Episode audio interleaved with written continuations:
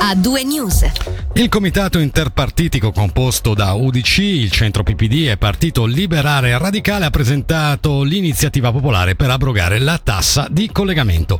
Ora ci sarà tempo fino al 3 febbraio per raccogliere le 7.000 firme necessarie per andare al voto. La tassa, fin dall'approvazione nel 2016, è stata oggetto di ricorsi fino al Tribunale federale, con il Gran Consiglio che aveva deciso di congelarla fino al 2025 per poi applicarla per un periodo di prova di tre anni. In sostanza, lo ricordiamo, questa è una tassa sui parcheggi da applicare ad aziende e negozi con 50 o più posti auto che dovrebbe fruttare 20 milioni di franchi all'anno, il cui scopo è arginare l'aumento del traffico veicolare e poi ridurlo tramite il potenziamento del trasporto pubblico interno e transfrontaliero. Sentiamo Cristina Maderni allora in proposito, membro del comitato referendario intervistata da Davide Maggiori. Nel periodo dal 2016 al 2020, quando il Tribunale federale aveva ricevuto i ricorsi, questa tassa è di fatto stata applicata e abbiamo visto che è stata inutile e inefficace proprio perché il traffico non è diminuito. Quindi da questo punto di vista abbiamo capito che non raggiunge l'obiettivo. Era un po' venduta anche come la tassa sui frontalieri, ma di fatto la pagavano tutti i cittadini ticinesi. Questa tassa sì, inizialmente viene caricata a chi ha la proprietà di un posteggio con più di 50 50 posti, ma poi alla fine lo ricaricava o a chi aveva il parcheggio in affitto o al dipendente che lo utilizzava o al consumatore finale che andava a fare la spesa in un negozio con più di questo numero. Vogliamo trasferire più persone dalle auto ai mezzi di trasporto, questo è avvenuto su certe tratte, per esempio andare da Lugano a Locarno è molto più veloce oggi andarci in treno che in auto, ma non perché abbiamo messo una tassa, ma perché il sistema di collegamento si è trasformato, quindi dobbiamo dobbiamo investire su questo, ci sono dei progetti importanti sul cantone, ma non è con questa tassa che diminuiamo il traffico e chi abita in cima a una valle non deve essere penalizzato per il fatto che per andare a lavorare dovrà ancora utilizzare l'auto.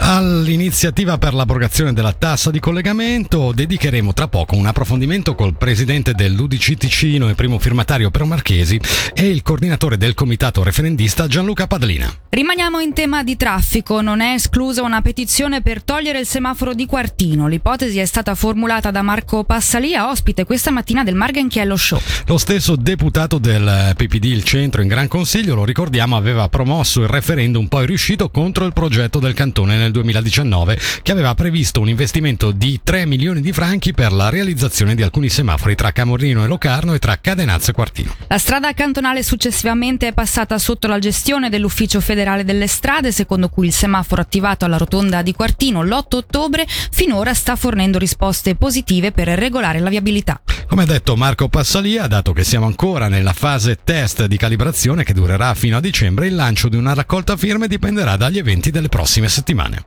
Noi abbiamo eh, naturalmente usato lo strumento del referendum per dire no, il semaforo non lo vogliamo. Il 73-74% della popolazione ticinese ha detto di no e poi a distanza di quasi 4 anni ecco che ci ritroviamo il semaforo. Semplicemente perché quella strada non è più di competenza del cantone ma è passato alla confederazione. Dicono che il progetto è diverso, io vi dico adesso aspettiamo ancora qualche settimana e vediamo come funziona. Mi auguro solo che possa veramente aiutare il traffico in Ticino perché guardate che nessuno di noi era convinto che questo potesse funzionare. Vedremo i risultati tra qualche settimana. Parte sì. un altro atto ufficiale? Eh, il problema è che non so bene quali strumenti abbiamo se non una petizione che in realtà non ha nessuna efficacia.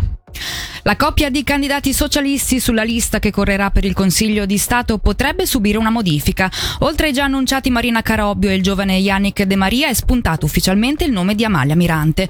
Come riporta Ticino News, citando la copresidente del PS Laura Righet, è stato presentato un emendamento con 20 sottoscrizioni di sostegno per inserire in lista l'economista, eliminando così la divisione fra candidatura ad esperienza forte e candidatura di rinnovamento, in modo che si possa così scegliere fra le seguenti combinazioni ossia Carobbio De Maria, Mirante De Maria o Mirante Carobbio.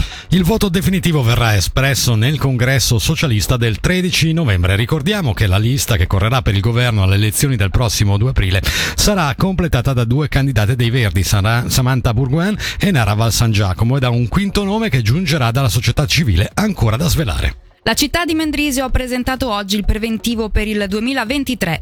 Mendrisio prevede per il prossimo anno un disavanzo di poco meno di 4 milioni di franchi, a cui seguirà pure un aumento del moltiplicatore del 2%. Questi punti salienti in un panorama economico di certo segnato anche dalla situazione internazionale e dai rincari sull'energia. Ci dice di più però in merito Daniele Caverzasio, municipale di Mendrisio e capo di Castero Finanze. La città di Mendrisio sta attraversando un momento di nuova riorganizzazione, riflessioni su nuove strutture amministrative, digitalizzazione sono temi essenziali e che ci vedranno, che stiamo affrontando e che vedremo nel prossimo futuro. Quello che presentiamo è un eh, preventivo che chiuderà con un disavanzo di circa 3 milioni e 900 mila franchi e un aumento di moltiplicatori di due punti percentuali, quindi situandoci al 77% che è un moltiplicatore ancora basso basso rispetto alle altre realtà di poli cantonali. Le maggiori voci di spesa posso citarvene magari un paio, no? se riguardo ad esempio la spesa anziani c'è stato un incremento rispetto al preventivo, un incremento di circa 2 milioni di franchi, le spese ad esempio di approvvigionamento energetico esoneranno circa 300 mila franchi in più, a questo potremo aggiungere anche costi materia prima eccetera che dovuto anche all'inflazione aumenteranno di circa 100 mila franchi e a preventivo è previsto anche un caro vita per il personale, riconoscimento un caro vinta del personale, a preventivo abbiamo messo un 2,5% allineati come il cantone, il tutto tra gli scatti e caro vita un aumento di 1 milione e 3. USI, SUPSI, Franklin University e la città di Lugano hanno siglato un accordo quadro volto a consolidare la collaborazione nell'ambito del progetto Lugano Plan B e a integrare la tecnologia Bitcoin e blockchain attraverso attività didattiche e divulgative. In questo modo prende vita uno specifico tavolo di lavoro per coordinare e rafforzare l'offerta formativa legata a questa tecnologia. Sentiamo il sindaco di Lugano, Michele Folletti. È un accordo di collaborazione per sviluppare quelle che sono le, le conoscenze in ambito di, di, blockchain e criptovalute in generale. Questo accordo ci permette di sviluppare nei prossimi, nei prossimi anni tutta una serie di iniziative rivolte soprattutto ai nostri giovani eh, per dare loro quelle competenze che oggi il mercato di questa nuova industria cerca. L'educazione era uno dei punti principali del progetto Plan B quando l'abbiamo, l'abbiamo presentato il 3 di marzo scorso insieme al nostro partner Tether e in questo senso sono estremamente soddisfatto che si sia riuscito, riusciti a siglare questo accordo con tutti gli atenei principali presenti sul nostro, sul nostro territorio. La città di Lugano è stata promotore di questo accordo e la città di Lugano coordinerà i vari progetti con le, le, tre università e soprattutto divulgherà tramite i propri canali, con i propri partner che partecipano al progetto eh, Plan B, le, le, opportunità di insegnamento, le opportunità di, di acquisizione di queste competenze a livello internazionale. Abbiamo sentito Michele Foletti, sindaco di Lugano, ma su Plan B torneremo tra poco all'inizio della seconda ora di A2 News in relazione al forum che si terrà venerdì e sabato. E in conclusione, voltiamo pagina, è passato quasi un mese dalla grande mobilitazione sindacale di fine settembre contro l'ulteriore taglio delle pensioni dei dipendenti statali dopo la decisione dell'Istituto di Previdenza ticinese di abbassare del 20% il tasso di conversione per il calcolo delle pensioni.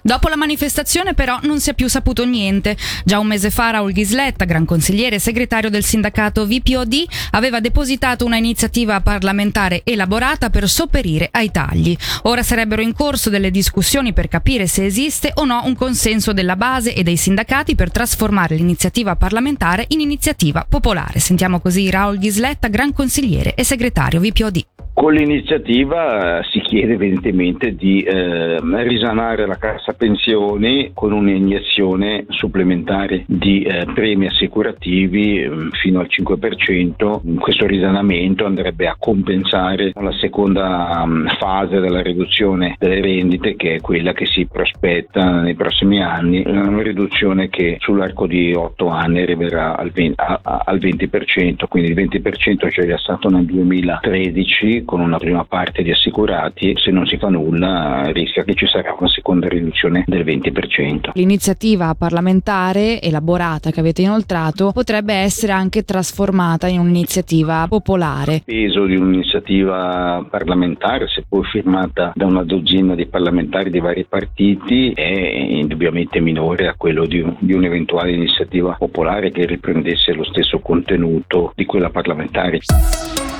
a due news. Grande musica, grandi successi.